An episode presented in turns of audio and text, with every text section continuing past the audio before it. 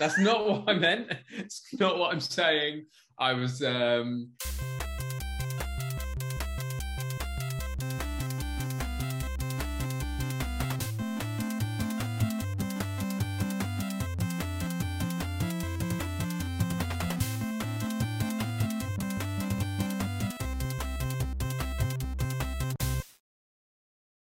Welcome to Thinking Deeply About Primary Education, the podcast that makes time and space to really think about pedagogy, teaching and learning, professional development, anything of interest to time poor but enthusiasm rich primary teachers.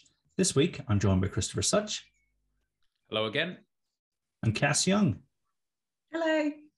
And together, we're going to explore school leadership in small schools. But first, Chris, what you reading for?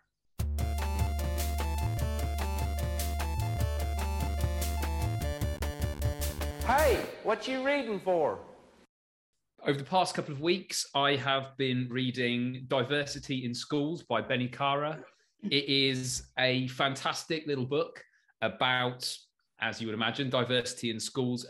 An introductory guide, I think, perfect for an ECT or anyone who just doesn't know a great deal on the subject into an understanding of protected characteristics, on um, disabilities, much more. And than that, though, it is just a glorious little guide for anyone who's tripping over themselves with bits of language relating to this subject. Um, it gives a wonderful set of recommendations for places to go next in your reading. And yeah, it's made me realize how little I know about this subject and how much more I'd like to know. What about you, Cass? What are you reading for? I'm reading quite, you've made me feel better, Chris, actually because I don't feel so nerdy. But I'm reading um, Leading Academy Trust by David Carter. I think it's like why some trusts fail but most don't, or something. But um, yes, I'm reading it because um, I suddenly feel really responsible in my new job and should probably learn a bit more about how MATs work. And I really like. I've I've listened to him talk a couple of times, and I really like his he's just a realist. And i think that he it's all about community and about pulling people together and being outward facing. And i really like his the schools of the trust and trust of the schools. And that's kind of what we're trying to build um, in my new trust. Um, so yeah i think i'm learning a lot from it and it's not intimidating. I think some um, books particularly around new ideas and and new structures can be a little bit intimidating but i don't find that yeah i find it accessible. And i can just pick it up and read a, a couple of chapters and then put it down and think about it. So it's not like a big rush through. And i'm seeing a lot of kind of mirroring and reflection going on as i'm reading it further and further. What about you kieran? What are you reading for nice they, they both sound really interesting i have started Tools for Teachers, which is by Oliver Lovell, the host of the was it the Education Research Reading Room, you know, wonderful podcast that myself and Mrs. Mackle listen to regularly on the way to work. And yeah, it's it's got some really interesting insights and distillations of some of the the chats that have gone before. And yeah, I think definitely worth checking out. I'm enjoying reading it so far. Cassie, it's lovely to have you back obviously this is going to be slightly different from before, and in particular because Christopher, you're going to take the reins. Yep, excited by that. So because we're talking about um, small school leadership this week, I get to play host for a little bit, specifically because I know very little about this subject. I was in a in a one form entry school in my teacher training year, but that's about as far as it went whereas both of you ha- have significant experience in smaller schools. So I get to pick your brains. So I guess the first question and the most obvious one is what kind of big differences jump out at you in terms of leading a small school compared to one that's a bit more standard? I think it's probably the amount that you need to do.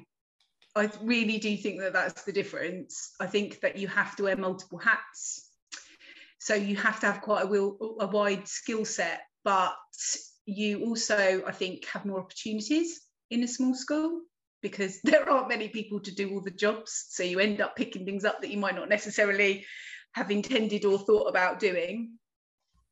and I think that's probably the I think that's probably the biggest difference.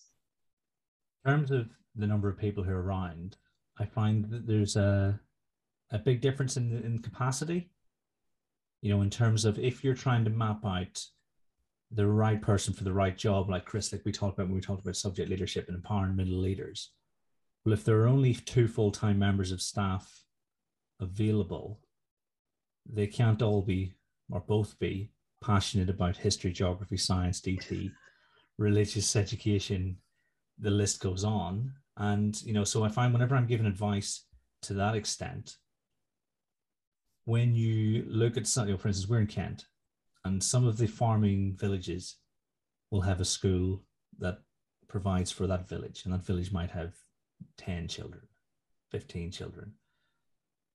You know, it, it, I think there's a big difference in terms of what your ideal might be in terms of the provision of education. And it might be that a, a complete mindset, you know, not shift, but you might need a completely different mind, mindset in that situation than you would in a slightly larger school. So, you know, I've, I've experienced working in one, two, and three form entry schools. And I think the biggest difference is along those lines. You know, you're talking about Cass about how you can progress quicker or how there are more opportunities. Sorry, progress quicker was my phrase. That's that's what came to mind because I think I've seen people in three form entry schools take a lot longer to progress up the the latter than people in one form entry schools, simply because, like you say, there are there's no one else around to do the job, so you get to do it. And you know, like you know, normally before promotion, you do the job without getting paid for it, and then you get the job. you know, certainly outside work in my experience. yeah, definitely. I think that has pros and cons. I think sometimes you are doing a job before you are naturally ready for that kind of next step. And I think sometimes that's intimidating. If I think about my job, I started as a SENCO two days a week, three days a week, and then I was an assistant head really quickly and then i was head really quickly and um, i think there was a, a, point where i just thought i am not capable of doing this job at all and luckily i had a really good coach um, and mentor and i had a good group of staff around me that had worked with me as a colleague. And sometimes that doesn't work out particularly well because taking the shift into a senior leadership role when you've worked with colleagues can be really difficult. But luckily we were all kind of really passionate about the school and the uniqueness of the school and we wanted to keep that going. So they were all there kind of supporting me and, and kind of adding more capacity as we went. But we went from 12 originally i had 12 staff and 44 children and um, when i finished i think we had 101 children and 20 staff so the shift from a really really small school went to a small school. I don't think it hit. There is a, like a threshold for groupings as well. I think it's something like 120 or something to be officially a small school. Even that, you know, we doubled in, doubled the roll, more than doubled the roll, and actually the the dynamics changed even from that to that. And I remember standing my first day as, as head of school, and there were three rows of children, and I was standing waiting at the front. And one of the staff just said, They're all here. I was just like, this is mad. We're in this massive hall, and there's just three lines of children, and that's it. So yeah, I think it's um it's definitely an interesting place to work, and I think there are real strengths in small schools. I mean, so I would imagine in a lot of small schools, a key thing is that your senior leadership team are going to have significant amounts of teaching time as part of their role. Do you find that this changes their perspective at all? Because obviously, I know that some head teachers, in my experience, can feel a little distant from the chalk face, and so will suggest things that maybe don't quite work out, and you know they're not going to work out. Does that does that not apply at small schools because the the, the head teacher is much more likely to have a part in the teaching? Yes. um, I, was slightly different because I was the SENCO and the, and the head. So I was working quite closely with pupils with SEND across the school. So I had, and that was really difficult because it's a head and heart position to be the SENCO and the head. So there, there were, and I, I talked about this previously with Kieran that sometimes you have to make really tough decisions with your head hat on, and sometimes you really have to fight the fight and champion some children that ne- not necessarily in bigger schools there would have been other decisions made and that's really difficult but the the really good thing is that that we had the opportunity because I only had four teachers all of those teachers for a year taught their specific subjects. So even though some of them aren't passionate about humanities or the arts and they were given those subjects, we said, look, to, to make sure you get a really good understanding of what that curriculum looks like, teach children from reception to year six. And they established those relationships really well. And I think that really supported things like transition, but it also really helped with the CPD for subject specialism because you know, my music lead knew exactly what music looked like in reception and his own class in three and four and in five and six because he taught it all the way through. And it was quite funny for our five, six teacher. He's like, I've got all of these reception children saying hello to me. I know, isn't it weird to be a, a, seen as this scary year six teacher, but actually you're teaching reception and you've formed those relationships across the schools. But yeah, I think you do get, you are very operational um, rather than strategic in a small school because there isn't there isn't kind of a, a, a, a banding in between. You don't really have that. I don't know if your experience was different, Kieran. Yeah, I think by the nature of the fact that you know it's entirely possible to know everyone and every pupil.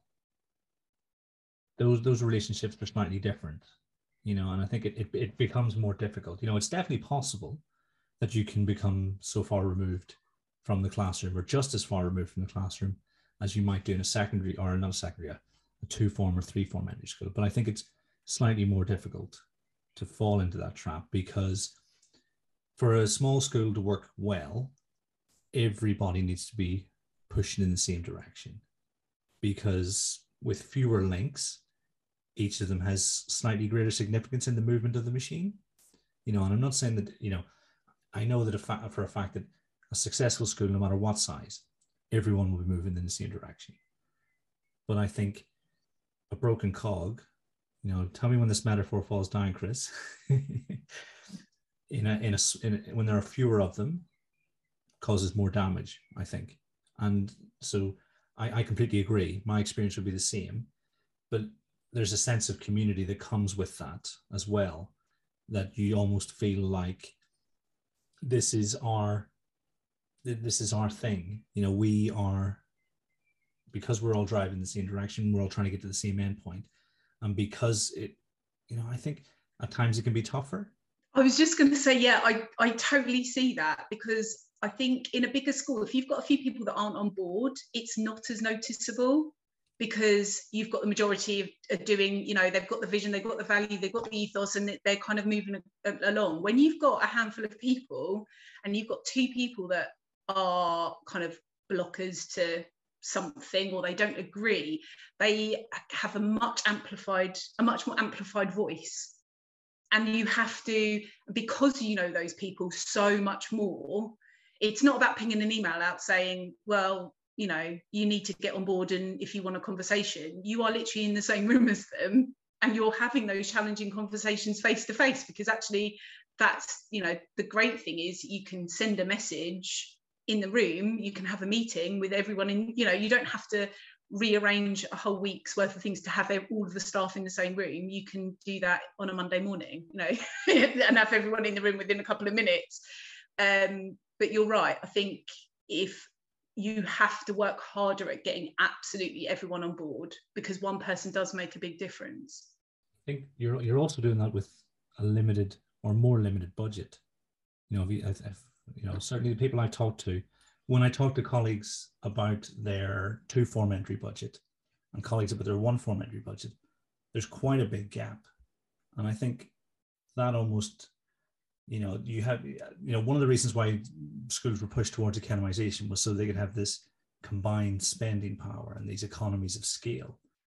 Where that's absent, and I think what fewer than 50% are actual academies are part of multi academy trust at the moment. You know, maybe it's around the fifty percent ballpark. Um, you know, you've got these schools who are trying to do great things, but almost pushing that stone up the hill in that respect. I'm not trying to sell a real negative picture. I just think there are distinct challenges that come with being in a small school. You know, because some of the strengths are that sense of community, you know, and the fact that you know everyone, you know all the kids. But I think with greater resources come greater opportunities in a lot of instances. I hadn't thought about that at all. The idea that if you've got four teachers in a school, that there is this sense of presumably that it's it's theirs in a way that a school of 30 teachers it, it isn't you know it, you've got your class. I wondered along those lines i know is probably a bit specific. Have you ever been in a situation or heard of a situation where a school with very few teachers loses like a couple of teachers? Because presumably if you've got four or five and three all leave at the same time or are on maternity leave or whatever it might be it must feel like a massive change in a school compared to say somewhere larger where that just feels much more manageable I didn't have any teachers when I started my job. um, I had, so who do I have? I had a couple of supply teachers and a couple of part-time teachers that were leaving. Um, and so we basically started from scratch. and yes, you, I guess the good thing, I was always looking for the positives. The positive thing was that you could start afresh. It was a baseline for the school. And you were saying, this is how we want things done. It wasn't, this is how it used to be, and this is how we want it done now. It was very much, this is, we're, we're starting again, and this is what we're going to start on. Um, you know, behaviour curriculum. Also, I think the people that started at the same time, we might, you know, we kept the majority of those staff, they're still there now. They felt like they had an in on on what we were doing on and they had a voice on what we were creating and the culture that we were building but I, to be honest i really think the difficulty with small schools is that families want their children to go to small schools particularly if they have additional needs because it's they're nurturing environments you get to know the staff really well. You know there are less incidents in terms of you know 60 children in two classes that are going out for break. If the whole you know we were lucky that we had massive playground field forest school. We had amazing facilities so we were really really lucky. But that they do become magnet schools. And then that's when the issues with funding really highlight um, the difficulties in small schools um, and if you have even just a few children leave, that does really impact your budget as well. So you have this really difficult position where you want to be completely inclusive and take all of these children in, which you do. And the cost of that is that sometimes the the support that you've originally put in place then has to change again. So you have this kind of onboarding process where you will get another child and then the support needs to move around and change. And that means that's impacting everyone else. So it's a really tricky balance between saying yes come to us because we're a small school and we want to build our numbers. In in majority of situations i say small schools have always got places uh, particularly in kent because it's such a transient kind of community across the whole of kent so yeah it's really hard it's really hard to, to balance. Lots of the time, communities are drawing on those within to make sure that you don't have two or three people leaving at the same time. So that, you know, because the head teacher will know every single person who works there, you know, on a on a potentially a familial or one or two steps removed um level, you know. So I think it's really interesting how sort of creative school leaders can be in those situations you know to but i think that only adds to the the camaraderie you know? Obviously with families it can make things a lot more difficult. Certainly if my family were working in the school with me i'm not sure how that would go. But um yeah but i think it, it's it, you know there's a lot of resourcefulness that comes from those kinds of situations You mentioned when you were discussing that um, before um, the idea of there was a discussion of subject leadership and curriculum, and I'd quite like to explore that a little bit more because obviously there's a lot of talk on edu twitter about curriculum because of the focus on it from ofsted and because it's something that arguably in some places has been underplayed for a while. And a lot of what i see in terms of pushback against some of these conversations is yeah but you don't understand how this works in a smaller school. And the reality is i don't and i'd like to know more. Um, so what are the challenges idiosyncrasies things that you think are worth knowing about when it comes to subject leadership and curriculum development in a smaller school be it one form entry or um, half form? I really like developing our curriculum and i think that i possibly wouldn't have got that opportunity if i was working in a bigger school as a as a leader because I think those subject leaders would already be there. There would be enough of them, and they would take each section of their subject and, and kind of create something, and then we'd all work together to put it together.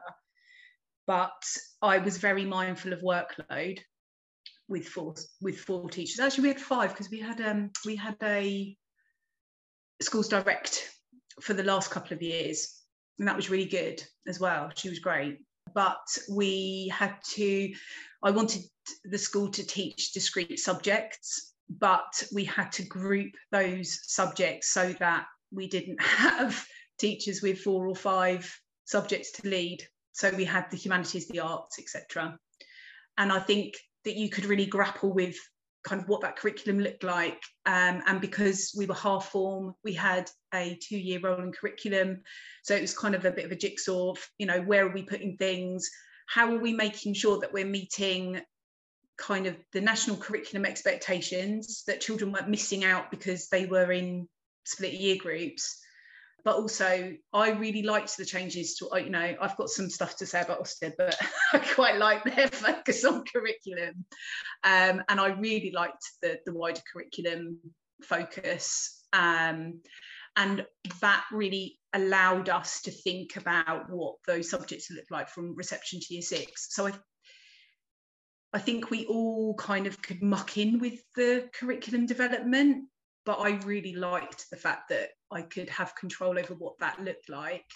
And then when we started working with subject leaders, it also gave us the opportunity to be a bit more outward facing. I was really aware because there were sometimes five of us sat around the table actually we might we, we don't have the expertise for all of these subjects so we worked with secondary schools and other bigger primaries and we kind of pulled in other subject leaders and we asked people that were developing curriculums, particularly knowledge rich curriculums, to look at what we were developing to make sure that we were on the right track. So we, I think there was a deliberate decision that we would be more outward facing when we were developing that. And that might not have happened with more people.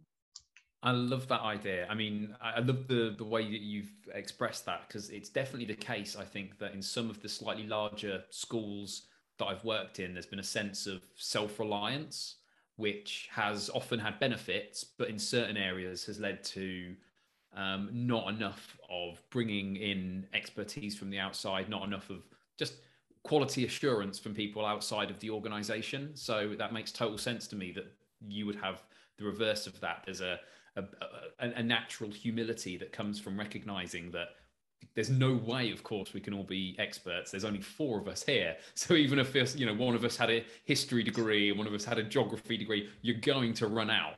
So yeah that's um yeah i, I hadn't cottoned onto that idea at all. That's that's really thoughtful. I'm gonna have to say you mentioned ofsted.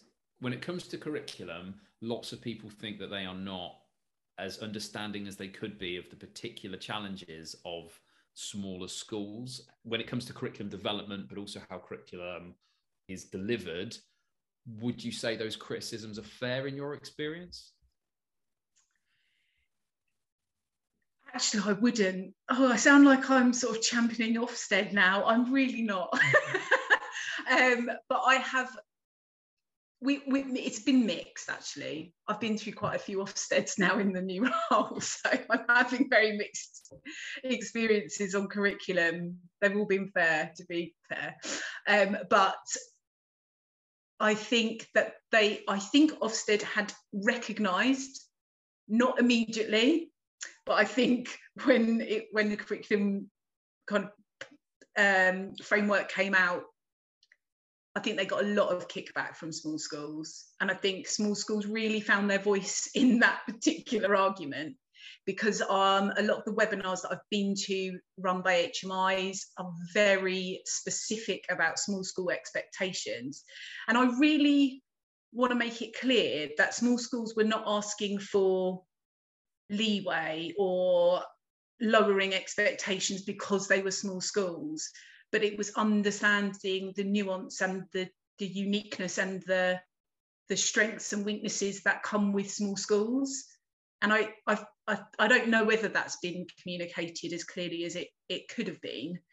But I always felt like saying, but we're not asking, you know, we're not asking for you to say, oh, well, you've only got four teachers, therefore you only have to do four subjects really well, because small schools offer a full curriculum. Everyone gets their entitlement, you know, and they work incredibly hard.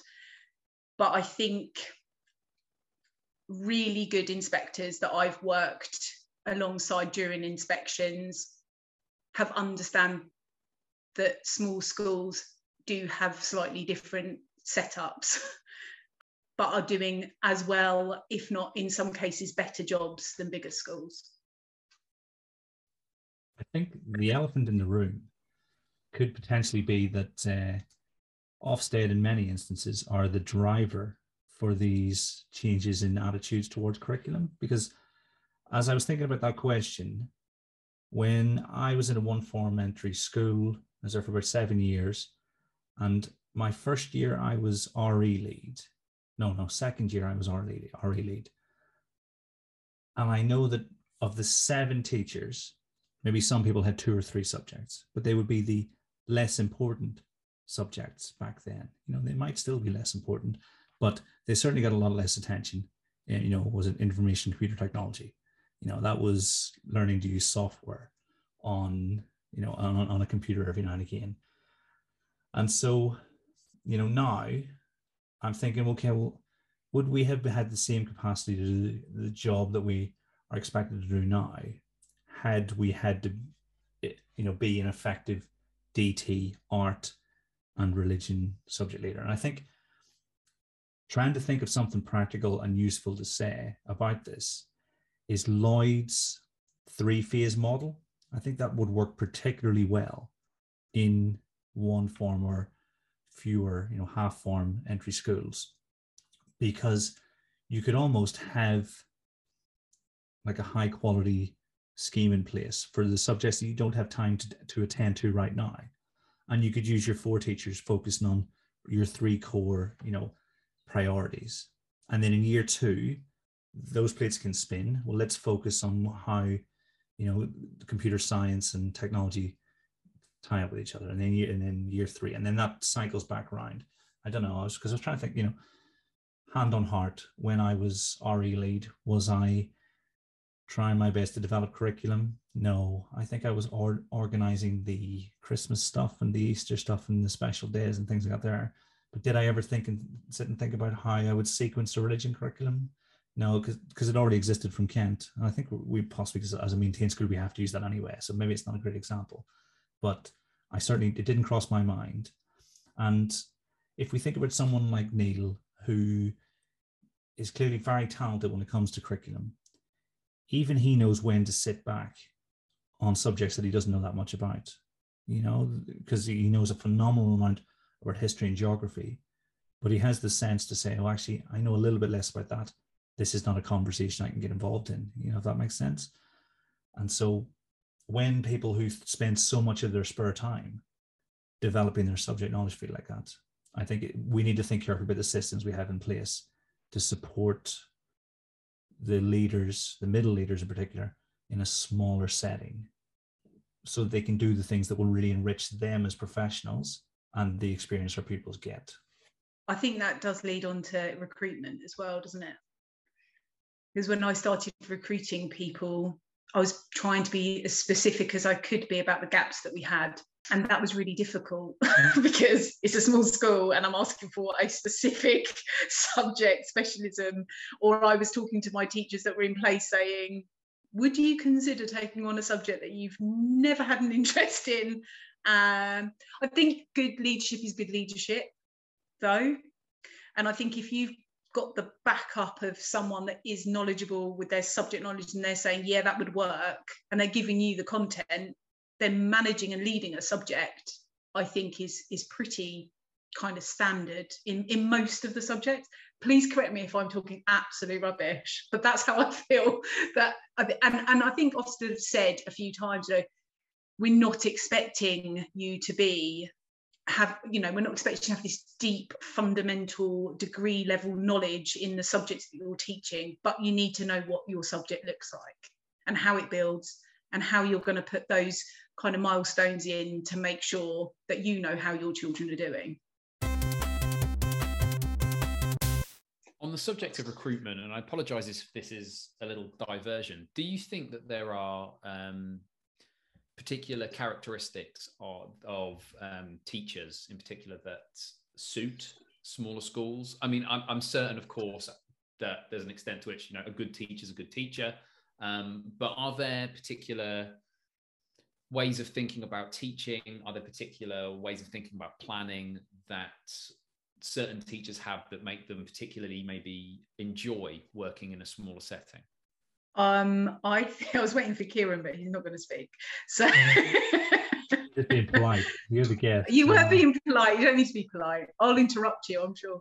I think that some teachers are. I think small schools are a bit marmite you either really like them or you really don't. And I, th- I, I don't i think the people that would assume that they don't like it haven't taught in a small school.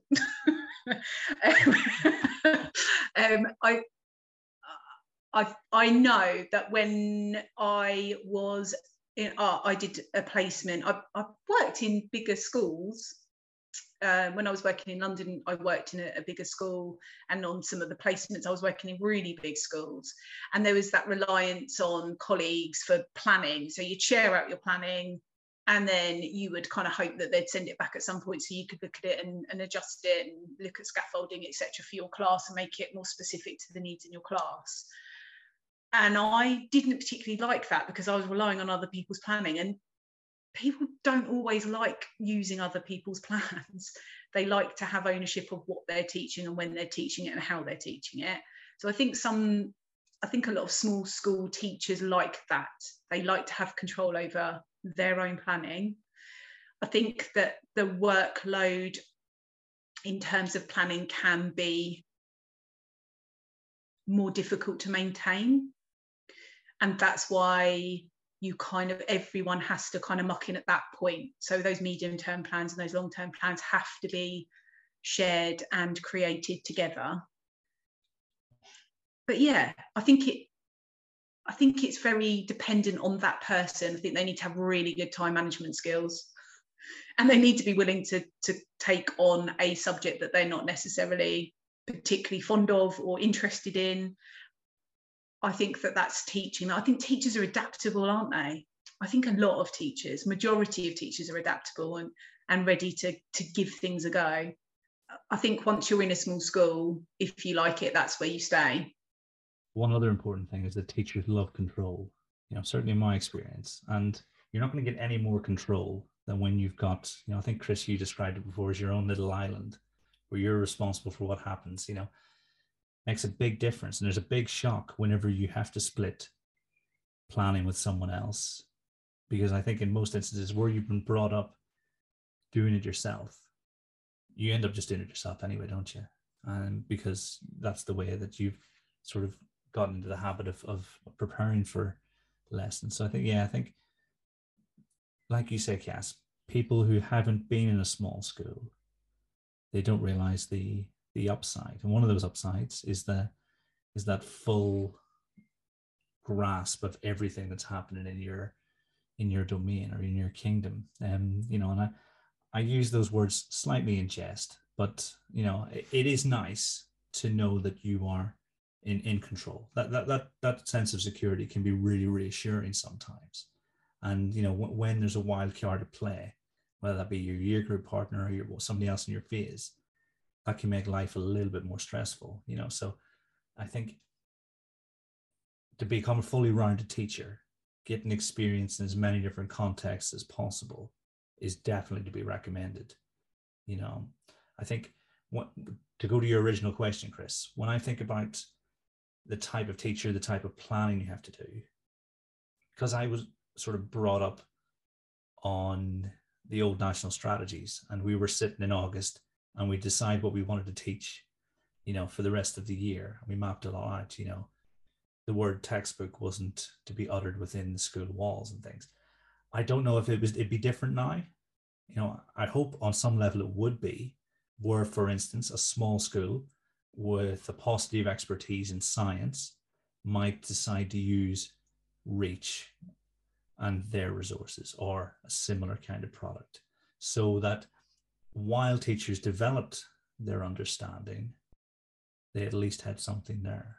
I don't know what I really liked is when White Rose created split year group planning because I all I could just hear cheers across the country, all these little schools going, Yes, we don't have to juggle these ridiculous objectives. We're not teaching, you know, time and capacity to one year group when we're supposed to be doing shape on in another and how are we going to teach that I think you have to be really skilled to teach a split year group class, particularly maths. Writing is easier because you could set the same objective, but then you structure and scaffold up or down and, and decide what the outcomes are going to look like for each of the year groups. Um, but yeah, things like that, you have to be absolutely on it. And I've seen so many different ways to teach two year groups in the same class. Either they've split it down the middle and they've set one group off to do one thing, and you know, maths fluency, and while they do the input for the other other side, or they teach the whole class and then say, you're going to do this, you're doing this. You know, I think it's fascinating because I'm now working with a lot of small schools. I think seven out of the 10 of my schools are small, either one form or less. And I've seen so many really creative ways to teach really strong lessons and i think i think that takes a certain type of you need to have a real strategic kind of thought process in how and that's not just this is the method i'm going for and that's it, for the academic year. It's from day to day how are we going to get this lesson to match the, the, the kind of abilities in the class? Is there a sense within smaller schools that you have to be slightly more willing to ignore what seems to other people like sound advice. So what I mean by that is, for, I, I got someone got in touch with me when I was talking about reading and saying that I think as, as a default structure for teaching reading, your go-to should be whole class reading. And they said that's it, that's that's great. I teach in a school where I, in my class I have children from reception all the way up to year six. How do I do that? And my immediate response was, oh, well, obviously not. obviously, you don't do that then. If you've got, if you're teaching kids phonics over here and over there, you've got kids who absolutely can cope with, you know, his dark materials, then yeah, that you obviously have to know when to ignore people like me because our advice isn't necessarily aimed at situations quite so um, individual as that. So, is there an extent to which you have to trust your own judgment a bit more and say, yeah, and that person might be given good advice, but it really doesn't apply here? I'd really love to think that there's a little club somewhere that says all of the advice that small school school schools should ignore. Whole class teaching for four year grades. yeah, there is and and then sometimes you think, oh, that would be so easy to do, and then you think about your own class in your own school and think that's never going to happen. There are some really good things, uh, ridiculous things that you wouldn't think of that small schools are great at. Um, you can go on whole school trips, and you need one coach, and you can um, pick up and drop off is about three minutes, and that's great. and um, you can get everyone in the hall for everything. And you you know you have children from reception to year six all know each other's names and have really good relationships. So there are all those things that if you said that as a small school leader oh we're going on a whole school trip those big schools would be like are you insane? 850 children on a school trip. You know that's never going to happen. So i think it works both ways. I think that sometimes suggestions are made and small schools just think no but they adjust and they'll they'll think yeah that's a great strategy you know of course small schools do whole class reading but they'll do it in a slightly different structure or they'll start everyone on the same level and then they'll scaffold up for different year groups you know they'll they'll think of ways creative ways to make sure that that they're getting the same experience I, I think about kids who have made that transition from um, primary to secondary, those that have struggled. And, and in my experience, there have been more struggles when I've, you know, you, you know, when you used to work in year six and you get year sevens come back to visit you, the ones that I've found have come back and said, oh, they've struggled a bit, or I'll speak to parents and they say, yeah, they're really struggling to get on in year seven. It's more common in my experience that they struggle when they've moved to an absolutely massive secondary school. So one of these ones that's, you know, 2000 kids compared to one down the road that's, you know, comprehensive with six or 700, which isn't that much of a leap in terms of size. And I wonder, do you think there's um, a, a, bit more of a challenge for kids when they go from a school that's maybe got 70 or 80 children in it to a secondary school with a thousand or more compared to a child who's already got used to this sense of being, and I use the word very carefully, but a, a, a, small fish in a big pond already at primary? In other words, do you think there's a, a greater challenge of uh, for transition from smaller schools to secondaries, perhaps? I think all the children I thought would struggle have done really, really well, and all the children I thought would be absolutely fine really struggled because I think by the time they get to year six, they have spent so much time with the same children, they are desperate to mm. spend time with other people. Is um, and the people and the, and the children that we didn't think required you know as much nurture or well you know well-being check-ins or you know that formed really strong relationships with adults we think oh they're really going to struggle but actually the groundwork was there that they could form relationships with adults and other children so when they went to secondary they're absolutely fine it always surprises it always surprised me when i heard about how children were doing um, and I would go over to the secondary school in Kent with the grammar stream. A lot of children didn't go to the same schools anyway, so it was kind of normal that some would go here, some would go there. It would they'd kind of mix and match, and I think that that transition work is really important in small schools.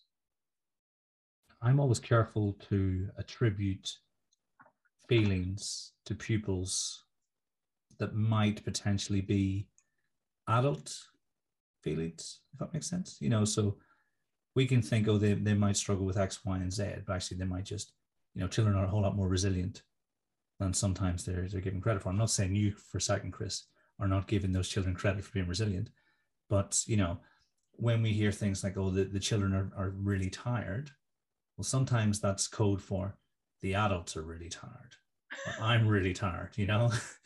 and so I think, you know, you just got to see what happens in that situation because I, I don't necessarily think it's easier for a child who's been to a big school to settle quick more quickly. You know, they may not have enjoyed their time in that big school, and then they'll think, well, oh, here we go again, but this time for seven more years. You know, so who knows?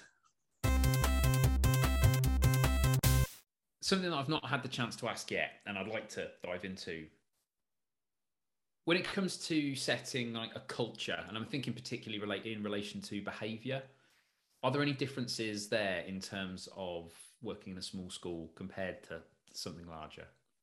I think that you, I think it's easier to get your expectations across because there's less adults.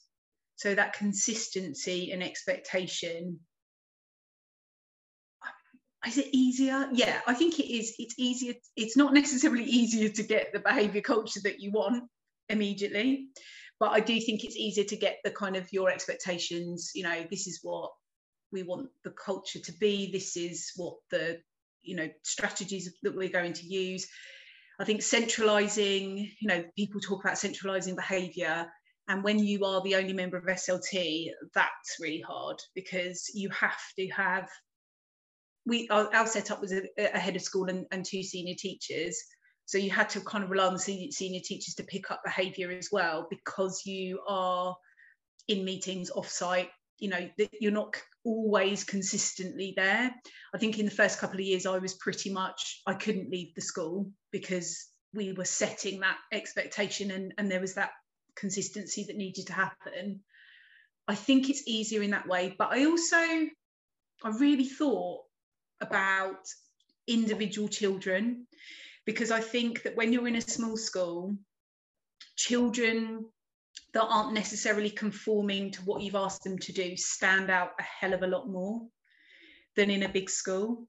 So you kind of get that drift in big schools where you'll have those children that, you know, might fidget or might wind each other up. And if you've got a class of 30 or a, a cohort of 90, you wouldn't notice them as much. But in a small school, if there's 10 of them and one of them is being a wind up merchant, you instantly are kind of on them. So I, I'm not suggesting that behaviour expectations are higher in a small school, but I would say that you pick things up much quicker. I've seen similar systems work in small and larger schools. A lot of the principles of effective behavior management are the same, but I think those distinctions are the ones that Cassie draws. You know, so if you have high expectations of behavior, if you make sure that it's the consistency rather than the severity, if you are fair, but also show children where the you know where the the absolute limit is, then you know you're you're sort of encouraging positive behavior. You know, and I think that's true whether you've got ten pupils or you know maybe 400 or more but it, it is that intensity. And I think it's an intensity that's shared across, you know, all the key features of school life. You've almost got this little, you know, I'm thinking of a nucleus, but it's not a nucleus, but it's like this this hub. Um, whereas when the distance from the hub is is greater, you know, you've got fewer points of interference. I don't know. Need to work on that one. Maybe I'll come back in a couple of weeks. I don't know as well. I, what I think the things that I found difficult, and I know that other small school leaders feel the same, is that there is no kind of steps between what happens in the class if behavior escalates to a point where that child needs to be removed or they we use good to be green which is a standard kind of strategy. Um, if they got a red card they would be sent out for 10 minutes. They'd be sent to another class for 10 minutes or they'd be sent to me. There's no in between so it goes it feels like a quite not extreme but there's nowhere else to go. So you go from classroom behavior management there isn't a middle leader that's going to kind of step in at that point and and kind of bring them back down and and put them back in the classroom you go straight to the head. So it's that's difficult. And that's the same with parents as well. I found that if parents had an issue because you are the only person on the gate they go straight to you. And then there's no one else that you can kind of go to. So we would always you know we started sending out the message that if you have an issue you go to the class teacher first. Even though you're there you kind of had to have that step away because otherwise you end up dealing with absolutely everything that's going on in the school. That's and that's where you kind of think wow there's an awful lot to get sorted or done. I was teaching a very long time before I realized that you could, the idea of sending kids to their year group partner was a thing or to alternate year groups. I remember these children would show up in my classroom. Oh, why, why are these children here? I know, they've done X, Y, and Z, oh. and they, they need to spend some time because it's the next thing on the, you know, like you said, there, there's room for escalation. You know, it doesn't need to go to the, the senior leadership team just yet. I, I was, I was like, wow, that's a thing. I couldn't believe it. I guess something that's been hiding under the surface of a lot of what you've said is, I hope, in this question. Do you think there's anything that larger schools could learn from smaller schools? I think it's very much a case of we can always learn from each other, you know, no matter what phase we're in, what size we are, or where we are in the country. And I think it's about making connections between schools and between colleagues so that the things that are there to be learned we're open to them when they arrive. You know i don't think there's one specific thing. Like you know me and cass have talked about our experiences but you can almost guarantee that there will be you know plenty of people listening who have had completely different experiences in small school settings and in large school settings thinking oh no that, that thing that you said about small schools that matches up with our two form entry school you know? So i think so i think the main thing would be a preparedness to learn when the opportunity arises and i think that's done by making connections between schools certainly in our local area in the first instance because you know go, go back to matt swain and he talks about how when his three schools in East Sussex get together, they've got a six form entry school rather than a one, a two, and a three. And I think that would be the main thing I would hope for because you can never quite tell what you're going to learn and everybody needs to learn different slightly different things but i think there's no there's no greater is better.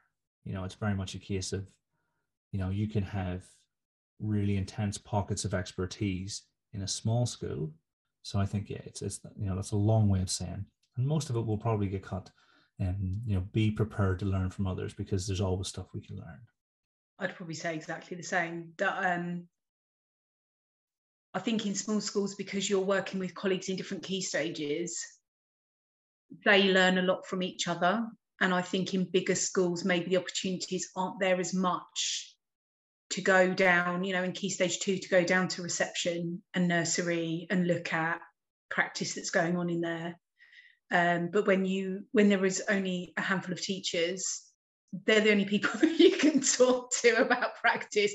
So you're going to get a completely different perspective of how subjects look at different places and strategies and ideas. Um, so I'm not saying that bigger schools can learn that from smaller schools, but I think smaller schools do that more regularly. And I think that does inform their practice going up and down the school. But I think it, I think Kieran's right. I think it is about networking generally I think it is about being outward facing and taking ideas. There's loads of strengths in small schools, and practice goes both ways, doesn't it? I think the idea that um, working in a small school means that there is almost an enforced humility relating to what you can ever possibly know about curriculum, and this actually directly leading to curriculum excellence because you're reaching out, because you're automatically going, we need to network, we need to bring expertise in that perhaps larger schools don't think to do quite so often. Um, you mentioned about whole school trips. Obviously, I know this is not something that's going to be available to larger schools, but the idea of saying, perhaps with a, a greater degree of frequency, this is something that I want the whole school to take part in, not necessarily a trip, but something that isn't just, I don't know, World Book Day, but something that you think, no, this is a way to build a sense of community, which is something that's come across in a lot of what you've said, the, the extent to which there is uh, perhaps an, a greater opportunity to build community because every child recognizes every other child. I'd say the third thing is this sense that arguably there's a greater opportunity for teachers to take ownership and feel like the school is is theirs in a way that it isn't necessarily the case in a larger school. And um, again, this is maybe one that I've picked up that has come across subtly rather than intentionally. But the idea that smaller schools, through necessity, develop a, a sense in which they are willing to stand their ground in defending their unique personal circumstances in a way that larger schools, because they can feel just a bit more ordinary, might not um, be quite so ready to do.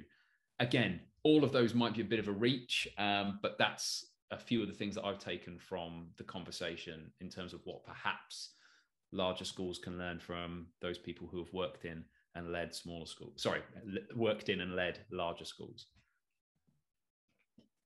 I think you're spot on. maybe we just don't want to say small schools are better because no you, no you're not allowed to say that no they're definitely not better because i've never worked in one and that would make me feel very sad i think that's what you're saying chris i think that's no i have to say though, this you've genuinely made me think that I've missed out a little bit in my career, that I haven't had that opportunity, that I haven't worked, say, in a one form entry or a half form entry school just to, you know, get that sense of community, to to to feel like I've got this small team to work in. Then again, maybe in the future, you never know. Uh, do you know what the funniest thing is? That most small schools, the buildings are always like little teeny tiny Hogwarts places because they're also they're old buildings that have not been changed for years. So you've got these crazy kind of classroom sizes and walkways. And so if you want to do a tour, Chris, we could do a Kent tour of small schools. Oh, I'd love that. Yeah, I'd love that. We go around. Yeah, that. Are there any just last thing then? I guess are there any other senses in which smaller schools are like idiosyncratic in that way? I mean, obviously, like you say, the buildings, because you know, in some cases they're an old village hall or that's been converted or whatever it might be. There are there any other ways in which um, you think these schools are, are just a bit odd? Because in my experience of just institutions generally, the smaller they get and the fewer people they have within them, the more that they have the possibility of like having like a unique personality. One of our schools um, is surrounded by an apple orchard.